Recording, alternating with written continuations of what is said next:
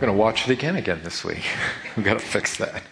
Um, if you've got your Bibles, I want you to turn to Exodus chapter 5. Um, we are going through the book of Exodus, just an incredible book about God's deliverance of his children out of Egyptian bondage, and it's the second book of the Bible. And if you don't have a Bible or you didn't bring one with you today, you can grab one in the seat in front of you. And if you don't have a Bible, you can take that. That's our gift for you. So please uh, take advantage of that. We are in this section as we're going through um, the book of Exodus. We're going to be running into this confrontation.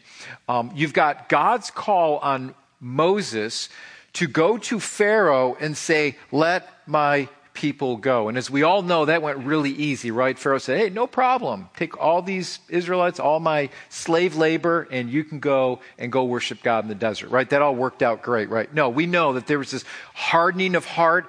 Pharaoh said no. So here we are in this story. God calls Moses. God does this incredible thing through this burning bush. He says, Listen, I want you to go. I want you to deliver my people. And God's going to do this great work through Moses. Moses has to have faith. He has to believe that God is going to be the deliverer. But how many know that when God calls us to do something, it's not always just easy? How many know that there, it takes a step of faith, that there's going to be trials, there's going to be obstacles, you're going to have to trust God through that whole season. And this is what Moses is encountering. He's going to have to really trust God through this because there's this, there's not this willingness for Pharaoh to do this. So what you have is you don't have a confrontation necessarily between Moses and Pharaoh. It's going to be between Pharaoh and God. You're going to have these two wills. Pharaoh thinks he's sovereign. Pharaoh thinks he's divine. Pharaoh thinks he's in control. Pharaoh thinks that he rules all the Israelites, and God says, I've got a different plan. And what I want you to see this morning is this is that we fight a battle every single day in our lives. And we have to understand that we live in a spiritual world. And there's a fight over your soul every single day. And we have to know that there's an enemy behind everything that goes on. That, that, that the, even Jesus said that the enemy, the devil himself, says he's come into this world to kill, steal, and destroy. That, that, that his will is to come against the things of God and does not want you to serve the will of God. And so, strategically, there's, there's temptation and there's choices that we make every day that we can come against the will of God. And we understand that Jesus came to disarm uh, the powers of the enemy, that God is sovereign, that sin no longer has its reign over our lives for those that are in Christ Jesus. And here's the symbolic thing I want you to see about Egypt being in slavery under Pharaoh. Is God says, I'm going to take you out of that bondage so that I'm going to draw you to me so that you may serve me and know me and find a joy that you would never find in Egypt. And so Egypt is our slavery. Egypt symbolizes slavery and bondage to those things of the world where God sends his son, the, the ultimate Moses, to deliver us from the bonds of sin, to draw us to God through Christ, that we may find freedom and joy. Amen? And there's freedom, and there's ultimate freedom. Whom the Son sets free is free indeed. So that's why this book is so vital and so critical for us to understand. So let's jump right in the Word of God. Here, here we have this confrontation. And let me, let, me, let me tee this up for you. Moses is going to Pharaoh, and he's, he's going to tell Pharaoh what he needs to do. And here's what God says. So I want you to see what Pharaoh says to Moses when he hears the plan, the plan that God has for his people. So we're going to start, and, we're going to jump through Exodus and then go to Exodus 7 and uh, and, and, and, look at different chapters here at the beginning of Exodus. But I want to start here in Exodus 5 2. Here's what it says. Here's what Pharaoh says uh, to Moses. He says, But Pharaoh said, Who is the Lord that I should obey his voice and let Israel go? I do not know the Lord. And moreover, I will not let Israel go. Let me ask you this question. How many grew up with siblings? You had brothers or sisters? Okay. So many of you in this place had brothers and sisters. How many of you, you grew up in your family and you never got in fights? You just never got in fights with your siblings. Okay, we all got in fights, right? Everybody, if, especially if they're close to your age, everybody got in fights. Most fights in our house, because I had two sisters, I had a twin sister and an older sister, so automatically the odds were against me, okay? So they would always gang up on Barden. before me, right? So here's what I have. Most fights um, that occurred in our house always stem from the fact that my sisters wanted me to do something that I didn't want to do. I don't want to play Barbies. I don't want to play Barbie. Okay, that's not my thing. I don't, I don't care if you make me play with Ken. I don't like Ken. I don't care if you have the Barbie Corvette. I don't want to play with the Barbie Corvette. And so that's why I would throw their Barbie dolls out the window and they'd walk in the room. I'd have, have them hang, I, I, want, I had them hang them from the ceiling one time when I killed them. I was just a bad kid. Um, for those of you that had to babysit your siblings. This, this was a rough event because this is just a brutal time because parents would say this your brother or your sister that were watching the younger siblings would say they are in charge when we leave the house how many realize that always worked out real well right and so and, and there was this one phrase that would happen when when brothers and sisters or whatever, and the struggle would begin to occur. And, and then the brother or sister would say, Hey, you got to listen to me because mom and dad said, said, I'm in charge. And then what would be the response back to that older brother and sister would always be this You're not the boss of me. How many heard that saying? You're not, you're not the boss of me. So you're not, so here, if we're going to look at the struggle in Exodus, we're going to look at it this way. The struggle we see in this first section of the book of Exodus is this You're not the boss of me. In fact, I should have made that the title of my message, You're not the boss of me. Because that's basically what Pharaoh's saying. So God calls Moses and his brother to speak to the most powerful man on earth, Pharaoh, the leader of Egypt, who's made the Israelites his slave through excruciating manual labor. Moses and Aaron go to Pharaoh and they say this, Thus saith the Lord, the God of Israel. I think they actually said it like that. I think they did. It's real authoritative, right? And he says, Let my people go. See, I think when you add the word thus says, it makes it sound a lot more authoritative, doesn't it? Can you imagine parents doing that when you say to your kids, you would say something like this, speaking King James language? You would say, like your father would say to you, Thus says your father, go take out the garbage. Thus says your mother, go do the dishes. Thus says your father, go do your homework, right? See, there's this authoritative voice, and Pharaoh doesn't get it. Pharaoh says, I don't care who the Lord is. And so they say this to Pharaoh, and what does he say? He says, He's not the boss of me. Uh oh. And what is, what is going on here?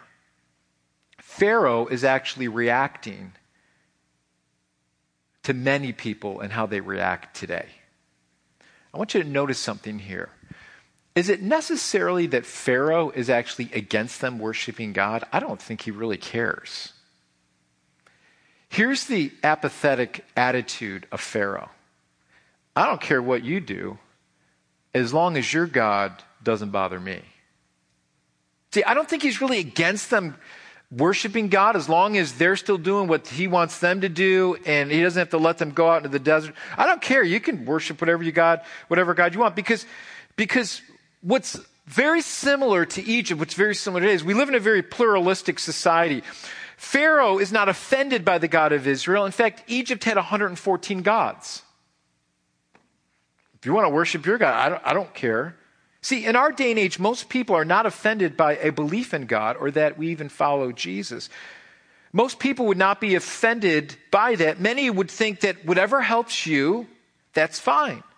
You can worship, that's fine. You've ever heard that? Whatever, you ever someone say patronizing you and you're like, man, I need the Lord, I'm going, and they said, that's good for you. I'm, I'm glad for you.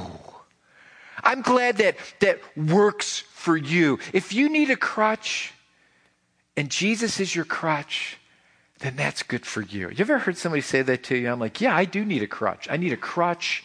I need a sling. I need a cast. I need everything. I need help. And I need Jesus. But they make this patriarchal, whatever works for you. So they're not necessarily offended. They're just like, you go do your thing and I'll do my thing. See, most people aren't offended by that. See, what is the struggle for Pharaoh? And what is the struggle in our world today? It's, it's not so much if we have a belief. Here's where the rub comes in. Here's where the rub comes. Are you ready? I don't want your God to have any authority over me. That's where the rub comes in. It's fine to believe that you want to believe, but when your God tells me how to live my life, we've got a problem. And so now what they're coming is saying, no, no, no, no, Pharaoh, here's the problem. Our God has authority over you, and He wants us to be led into the wilderness to worship Him. Now the rub comes in because He's saying, wait a minute, I don't want your God to have authority over me. I don't want your God to have sovereignty over me. It's fine that you believe that, but when your God tells me how to live my life, then we have a problem. In reality, in reality, Pharaoh is much like the attitude that we see in our world today. In reality, we don't want anyone to be the boss of me. Interesting poem. Many of you may know this poem, Invictus, by William Ernest Henley, written in the late 1800s. And it reads this, and I'll read the last part of the, because it really speaks to the heart of man, what we see in the heart of Pharaoh. I'll read the last part of the, and many of you will know the poem once I read it, but I'll read the last header part of the last half of the poem. It says this It matters not how straight the gate, how charged with punishments the scroll. I am the master of my fate. I am the captain of my soul. How many remember that, that poem, right? Um, a lot of leaders have quoted this. Uh, many people that have done evil in our world have quoted this as their mantra, as their motto. See, the problem here is speaking no matter how straight the gate, basically, um, William Ernest Henley is pulling that from the Bible when Jesus says, Narrow is the gate, wide is the road that many take, but lead to destruction. And basically, what he's saying, it doesn't matter how straight you walk. It doesn't matter the punishment of the scroll. It doesn't matter how much charges you have against you, how much sin you've committed. At the end of the day, you're in control of your life. See, we ultimately want to be in control. For Pharaoh, he didn't want anyone telling him what he could or couldn't do. Pharaoh's question is, Who is the Lord and why should I obey him? Pharaoh's question is pretty interesting here. Because at the end of the day, we have to ask ourselves who really is in control? Am I in control of my life? Because that's what we want. We want everything to be about what we do, how we control our future, what kind of school we go to, what type of person we're going to marry, what kind of job we want. We want to be in control, but at the end of the day, are we really in control as we thought we were? Because at the end of the day, the end of the day, we're not as in control as we think we are. See, Pharaoh's question is an important question Who is the Lord and why should I obey him? And the question would be answered through the 10 plagues. So, as we jump into this part of Exodus, we're going to look at the plagues. And what's interesting about the plagues is this many people think the plagues are just God's judgment on Egypt. These horrible plagues is just God's judgment to change Pharaoh's heart so that he would let God's people go. But I want you to see there's something a lot more going on here in the 10 plagues than just God's judgment. And we'll see God's judgment here being played out. But what I want you to see is God is saying, listen, I'm going to show you through these plagues, I'm going to show you who the Lord is. I'm going to show you that you're not as in control. Now, you've created this whole worship system. People worship you. You've created all these created gods that seem to control the universe, that control the Nile, that control the growth season, that control the growing season. You created this whole worship system, but I'm going to show you that I'm above all of that. And I'm going to show you that even though you may think you're the most powerful nation in the earth, I'm the one that raises up leaders, I'm the one that takes down leaders. And this is the biggest struggle in everybody's life. Is who are you going to serve? Bob Dylan wrote a song called You Got to Serve Somebody. It's a great song. Because at the end of the day, you're going to serve something. As in control as you think you are, you are going to serve something. And so, what do we see here? So, the question would be answered through the 10 plagues. So, I want to look at Exodus chapter 7. And here is what God says here's what the Lord says to Moses. And he says this, and we're going to see the reason behind the plagues and why God brings plagues. And we're going to kind of dive into the plagues a little bit here and, and, and what was the purpose for each one, because there is very symbolic meaning between each of the ten plagues. So, starting with Exodus chapter 7, it says, And the Lord said to Moses, See, I have made you like God to Pharaoh, and your brother Aaron shall be your prophet. You shall speak all that I command you, and your brother Aaron shall tell Pharaoh to let the people of Israel go out of his land. But I will harden Pharaoh's heart, and though I multiply my signs and wonders in the land of Egypt, Pharaoh will not listen to you, and then I will lay my hand on Egypt and bring my hosts, my people, the children of Israel, out of the land of Egypt by great acts of judgment. The Egyptians shall know that I am the Lord when I stretch out my hand against Egypt and bring out my people of Israel from among them.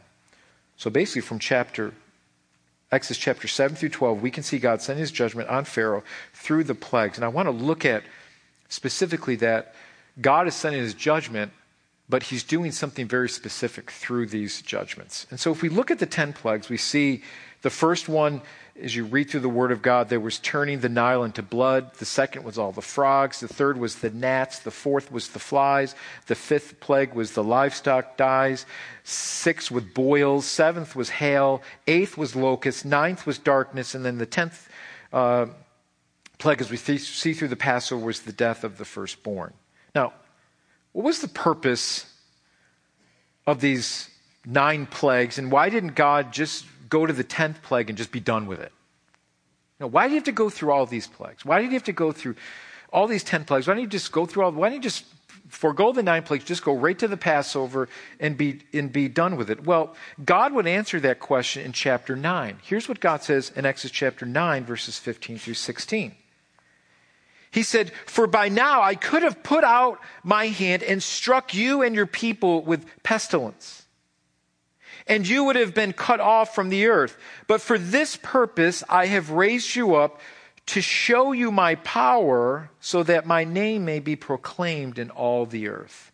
God is going to show them through the plagues who is the Lord. Now, Pharaoh, you asked the question Who's the Lord and why should I serve him? Through these nine plagues and the tenth plague of the Passover, God is going to say, You are going to find out who the Lord is. And so, why did God send the plagues? Let's answer this question. Why did God send the plagues? Here's the place. If you're looking at your notes, you can follow along there in your bulletins. But the plagues would demonstrate God's power and his power over the gods of Egypt. Okay? So, so through the plagues, God is going to demonstrate his power and the power of the gods of Egypt. They think they're the most powerful nation in the world. They follow all these different 114 different deities and gods that, that, that they serve and that they manipulate, and they think that they're running the world. And so there's something we can learn about the plagues. You see, the plagues reveal the God who sent them. And so, what the plagues would do is they would unravel the pluralistic religious system of Egypt.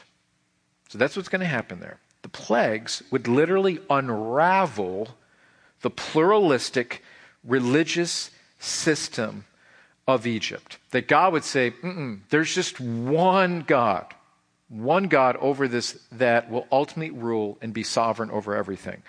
So through each plague, you're going to see this unraveling of the gods. And what it's going to do is it's going to unravel their faith that they've built up, that they began to worship themselves. And so the plagues would reveal that there is only one true God. And what God would do is, is he would go right to the heart of Egypt's power. And at the heart of Egypt's power through the first plague was the Nile. The Nile was the source of everything. The Nile is what brought them prosperity. The Nile would flood and make the lands fertile so they could have crops. Without this, this, this it's a very arid area elsewise, would just dry up. And so the Nile, they worship the Nile. The gods of the Nile. Everything about Egypt's power, wealth, life came from the Nile. Many of their gods would have their source from the Nile River. And so God, through the plagues, would reveal that the gods of Egypt were powerless against the God of Egypt. And so methodically, he's going to go through this and he's going to show, watch what I'm going to do. I'm going to one by one unravel your source of what you think is power. And I'm going to dismantle that through these plagues to show you that actually the God of Israel has the power over all of them. So let me go through a couple of these for you to show what God does. What we see is this first um, plague of, of, of turning the Nile into to, to blood. One of Egypt's gods was this god of fertility. It, it's, it's the god Hape. And this, this god was actually the god of the annual flood. And so this god was closely associated with the Nile. And without the Nile, there would be no fertility in Egypt. So it's interesting that God's first plague that he would send would be to turn the Nile into blood. It's not your source anymore. You can't use it. And so here's this first plague turning the Nile into blood. Another fertility god was Heket, which was this god that had actually a head of a frog. And so what does God do? He sends frogs to show that he's in control of the frogs. There was another god, um, Apis, and this god was in the sign of a, of a bull. And the bull for Egypt is, is a sign of fertility. You'll, you'll see the bull in many Canaanite um, societies. It was fertility, it was power, it was strength. Um, in fact, bull gods were worshipped all over Egypt. And we see through this, through, through the plague, that God would actually kill the livestock. And so there was no power in this bull that, that, that God would actually kill the, the livestock and the livestock would die through one of the plagues. They had other goddesses that were supposed to heal boils and prevent hail and stop wind that brought the locust. But none of them could do that. They were powerless against the God of Israel. Only God could stop it. They actually believed that each day the sun god Re sailed through the celestial sea and at night descended into another world only to rise again. And through the ninth plague, we see God sending darkness. God's judgment of darkness during the ninth plague would show that he was truly in control of creation. And so, what the plagues would do is each plague would erode the foundation of their belief. Each plague would erode the foundation of their belief. And even by the end of these plagues, the officials in the court of Pharaoh would wave the white flag and say, Pharaoh, we surrender. We're done. See, I want you to notice something here. What's interesting about the plagues, it actually shows something very interesting here. I want you to notice that the plagues show God's creation actually in reverse. Here's what's interesting about this the water that should bring life no longer brings life because it turned into blood. Darkness, there's no light. There's no animals. Instead of animals serving us, they bring us harm and destruction. Everything goes back to the chaotic state like we see in Genesis chapter 1 verse 2. And so we see God's creation in reverse.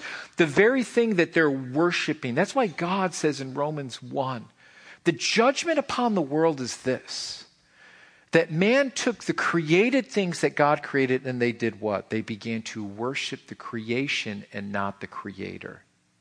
Now, you may think, Pastor, come on. We live in 2017. We're not running around worshiping Re and Apis and all these other gods. Come on. We're, we're more civilized. We're smart. We, we've got knowledge now, right? So, what do we begin to worship now? We begin to worship ourselves and our knowledge and thinking that we've got creation and how the origins of life started. And in our futile attempt, in our infinite minds, we think that we've figured it out, right? And what God ends up doing is baffling the minds of those who think they are so smart. And God says, Oh, yeah, you think you're so smart? What about this? What about this? You, you can't, there, there's, no, there's no answer for naturalistic evolution to ever come up with the answers of the origins of life. There's no answer for it. They have no answer. Because when you go there, you have to get to the point to where you look at the universe and have to get to the point, and many scientists are, are jumping on board with this, that there's some order to this universe. There's some design. There is a design behind you. It's not chaotic. It's not, there's some design. And so if you look behind the design, that means there's a, a designer. No watch says to itself, Oh, I just created myself and I put myself on your wrist. Enjoy the time. There has to be a watchmaker that set that watch, that set the time, that put it into motion.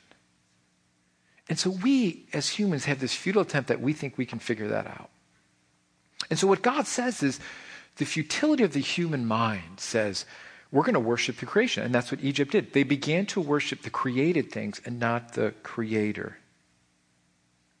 And so what God does is he kind of sets everything in reverse order to show the destruction that his creation brings on Egypt now.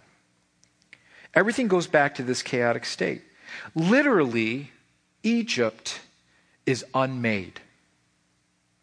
They thought they were a made society. Look at us.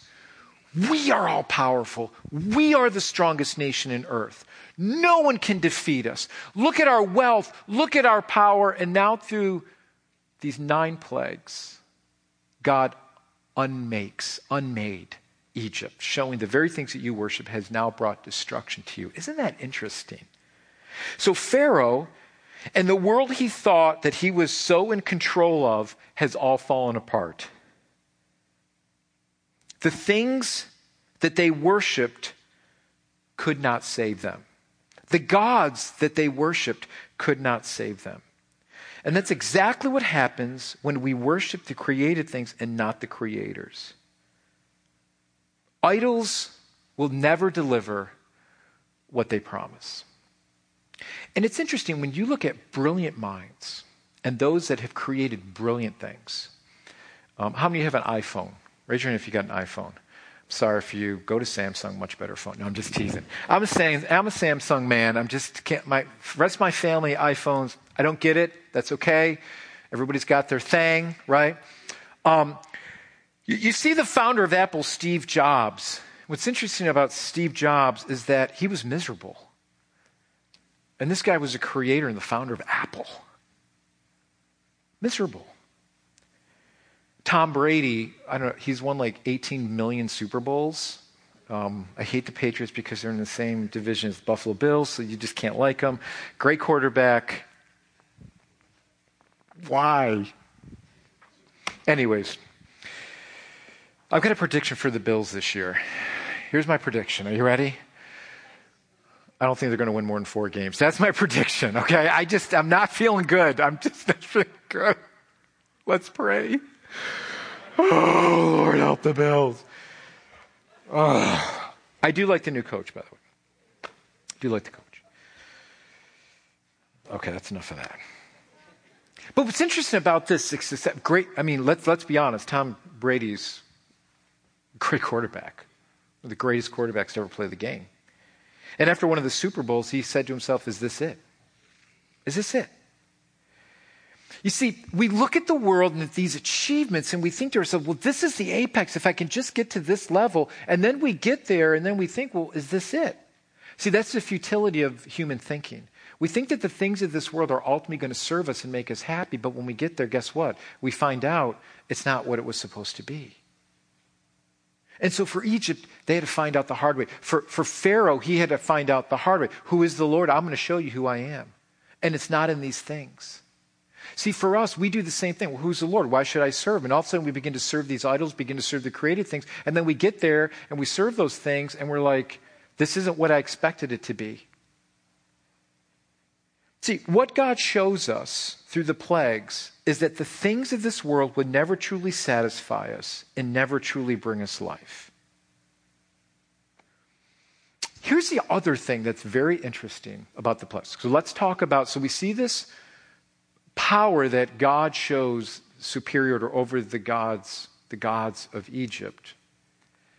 And we see God's judgment there and showing them that I am the God I am the only God. But there's something other, there's another interesting thing with the plagues. Um, as everything disintegrated around Pharaoh, everything begins to disintegrate around Pharaoh, there's something interesting about God's people. God would actually make a way for his people, though. This is as everything disintegrates around Pharaoh, God would make a way for his people. So as you begin to go through some of the plagues, it's, under, it's interesting how God be, begins to protect those that have put their trust in the Lord.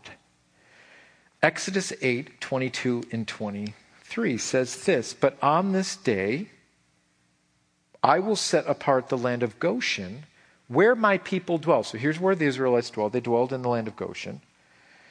And he says this so that no swarms of flies shall be there, that you may know that I am the Lord in the midst of the earth.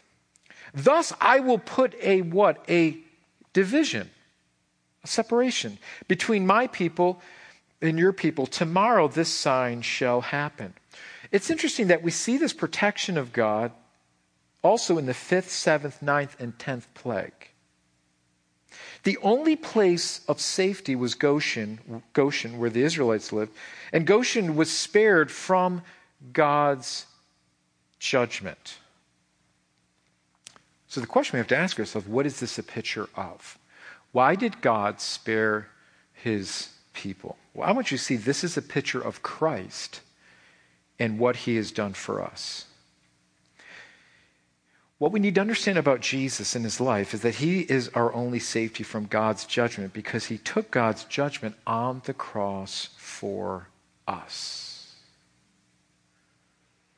There was a protection that God placed around his people. And we'll get more into this in the next coming weeks when we look at the Passover, because the Passover is so interesting to study. Because the Passover is completely fulfilled in Christ Jesus, our Passover lamb. So in the Passover, in the 10th plague, they were to they were to apply the blood of the lamb over the doorpost of their home. And when the angel of death came through Egypt, when the angel of death saw the blood, it did what? It passed over, and no judgment or death came to that house. Anyone, anyone, Israelite or not an Israelite, that was under the blood was what? Protected from God's judgment. This is a fulfillment of Jesus being the ultimate sacrificial lamb for you and I. That through Jesus' blood, we're to, that's why we're taking communion. That's why communion is so important to take. We recognize that it's only through the blood of Christ and through his sacrifice that we are spared from God's judgment. So here's what God does God spares them, and God spares us through Christ. So here's what we need to understand God, how many of you understand that God judges everyone? There's no one special. I know that I know you're told you're a snowflake and everybody's individual. All wonderful. Yes, we're special, right? At the end of the day, all of us are objects of God's wrath. The Bible says we've all sinned and fallen short of God's perfection, God's glory. So, in order to appease God's holiness and his holy standard, there has to be a sacrifice, a penalty made for our sin. And so, what God does for us is something that we can't do for ourselves. So, what God does, He says, Listen, I'm going to send my son who's perfect, who is God, and I'm going to have him die the death that we should have died, a substitutionary death. And there's this word in some translations called propitiation. I like that better than some translations than atonement, even though Jesus is our atonement and he covers us. But the word propitiation takes on a deeper meaning. What Jesus actually does is he becomes our propitiation, which means this. Not only does he cover us through his blood, through his atonement, through his life, but propitiation takes on the meaning of wrath. Jesus actually took on the wrath of God that should have been poured out on us. The judgment that should have been poured out on us was poured out upon his son. My God, my God, why have you forsaken me? The judgment that should have been poured out because of our sin and our filth and our disobedience was now poured out upon his son Jesus. Jesus is now our propitiation. So Jesus takes on our Jesus takes on the wrath of God. He, he, he it, propitiation means to appease wrath. It appeased God's judgment. So he is our only safety from God's judgment because he took God's judgment for us on the cross. Literally, listen to me as we close, as we wrap this thing up. Listen to me. Literally, Jesus took the plagues of God's judgment for us. With Christ, we are saved. Jesus is our Goshen. Jesus is our protection. Under the blood, we are protected from God's judgment. That's the only place to be. So, what God would show Pharaoh is that I'm going to protect my people, not because they were special, not because they were different, not because they weren't sinless. How many know Israel wasn't perfect? We're going to see that when they get into the wilderness. How many know we're not perfect either? Amen? We need a Savior. We need to place ourselves in that place of protection. I want to go back as I close to the poem Invictus. Invictus is a Latin word which means unconquered. Unconquered. William Ernest Henley, who wrote Invictus, had major, major health issues, had his leg amputated, died at an early age, was an atheist. And he thought that he could turn to himself, that he was sovereign, that ultimately we are in control. And I think that's why so many people lift up that poem. They said, Yeah, we're the mass. We, we're it. You're in control of your destiny. You're all these things. And how many know that we get to the end of our lives in many situations that break us? We're like, Yeah, I don't, I'm not as in control as I thought I was.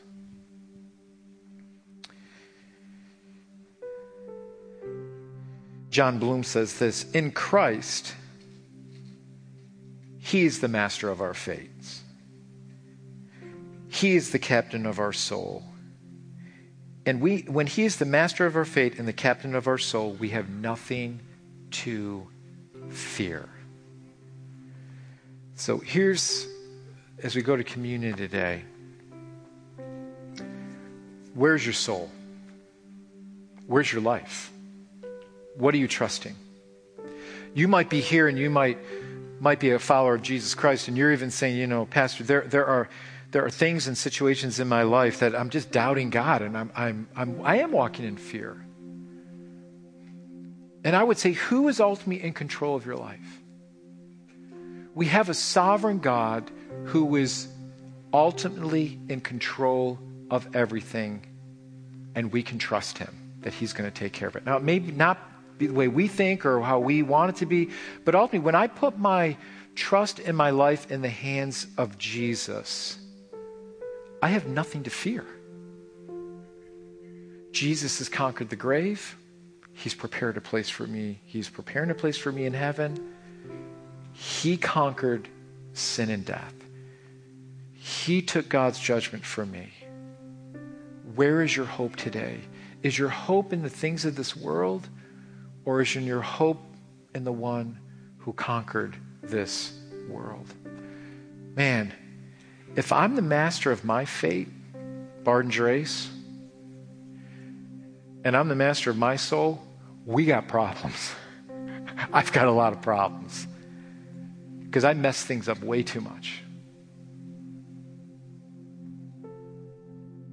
Put your trust and the hope in the one who overcame the grave. See, this is why we celebrate communion because what we're doing is we're remembering what Jesus did for us. We're remembering that Jesus, you conquered everything for us. So, where's your life? Have you placed it in Goshen? Are you under the hand of God? Are you under the blood of Christ?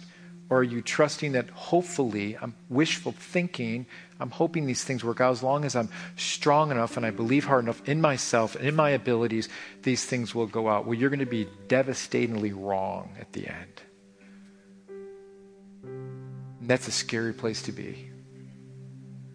I don't want to put my fate in my hands.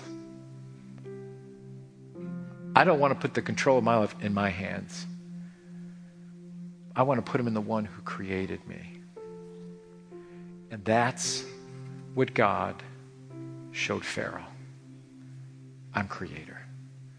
I'm the one who's done all these. It's only through my power that any of these things have done. And that's a humbling thing, isn't it? For us to admit as humans that we're not in control as we think we are. It's a humbling thing. But it's a freeing thing to realize that when I relinquish control to God through his son Jesus Christ, it frees us from all the bondage that we've placed our life into. So as we go to the table of the Lord today, I want to pray for you and and maybe there's something that you're just struggling with today, or maybe something you're going through today that has just weighed your heart down. I just want you to know that God is in control. Jesus Christ is our cornerstone. Nothing is going to change that. Nothing can separate us from the love of God, which is in Christ Jesus. He will never leave you or forsake you. Those are the promises that we stand on in times of fear, in times of doubt, in times of we're not sure how things are going to work out. Those are the things that are rock solid, that never change, that we put our hope in today. So put your hope in those things and not in what you see. So, Lord, I just pray for every heart here today. Lord, you know where they're at. You know what they're struggling with. You know the, our fears. You know the things that we battle with. I pray that we would be reminded that, God, you are sovereign and that ultimately you are in control. Help us to relinquish that control to you today and I thank you that your word is so good. Your word says, as Paul even tells us, listen, don't be anxious about anything. Don't worry about any, anything, but in everything with prayer and petition and thanksgiving, make your request to God. And the peace of God, which transcends all understanding, will guard your hearts and your minds in Christ Jesus. God, help us to be a people of faith, not worry, not doubt, but of faith, not in my faith, not in my fate, but in the person who's conquered it for me, and that's Jesus Christ. May our faith be strengthened today because Jesus has conquered the grave and now sits at the right hand of the Father. God, allow us to put our faith in that today. So we thank you, Lord. And I just pray that you would just encourage every heart here today. And as we sing this unto you, God, may it just well up inside of us that you are in control. We love you. We thank you. And we just ask these things in Jesus' precious name. And all God's people said, Amen. Ushers are going to come. They're going to serve you this morning. Please wait to the end. We'll take communion together as a, as a family of God and, uh, and just as worship the Lord as ushers serve you. God bless you.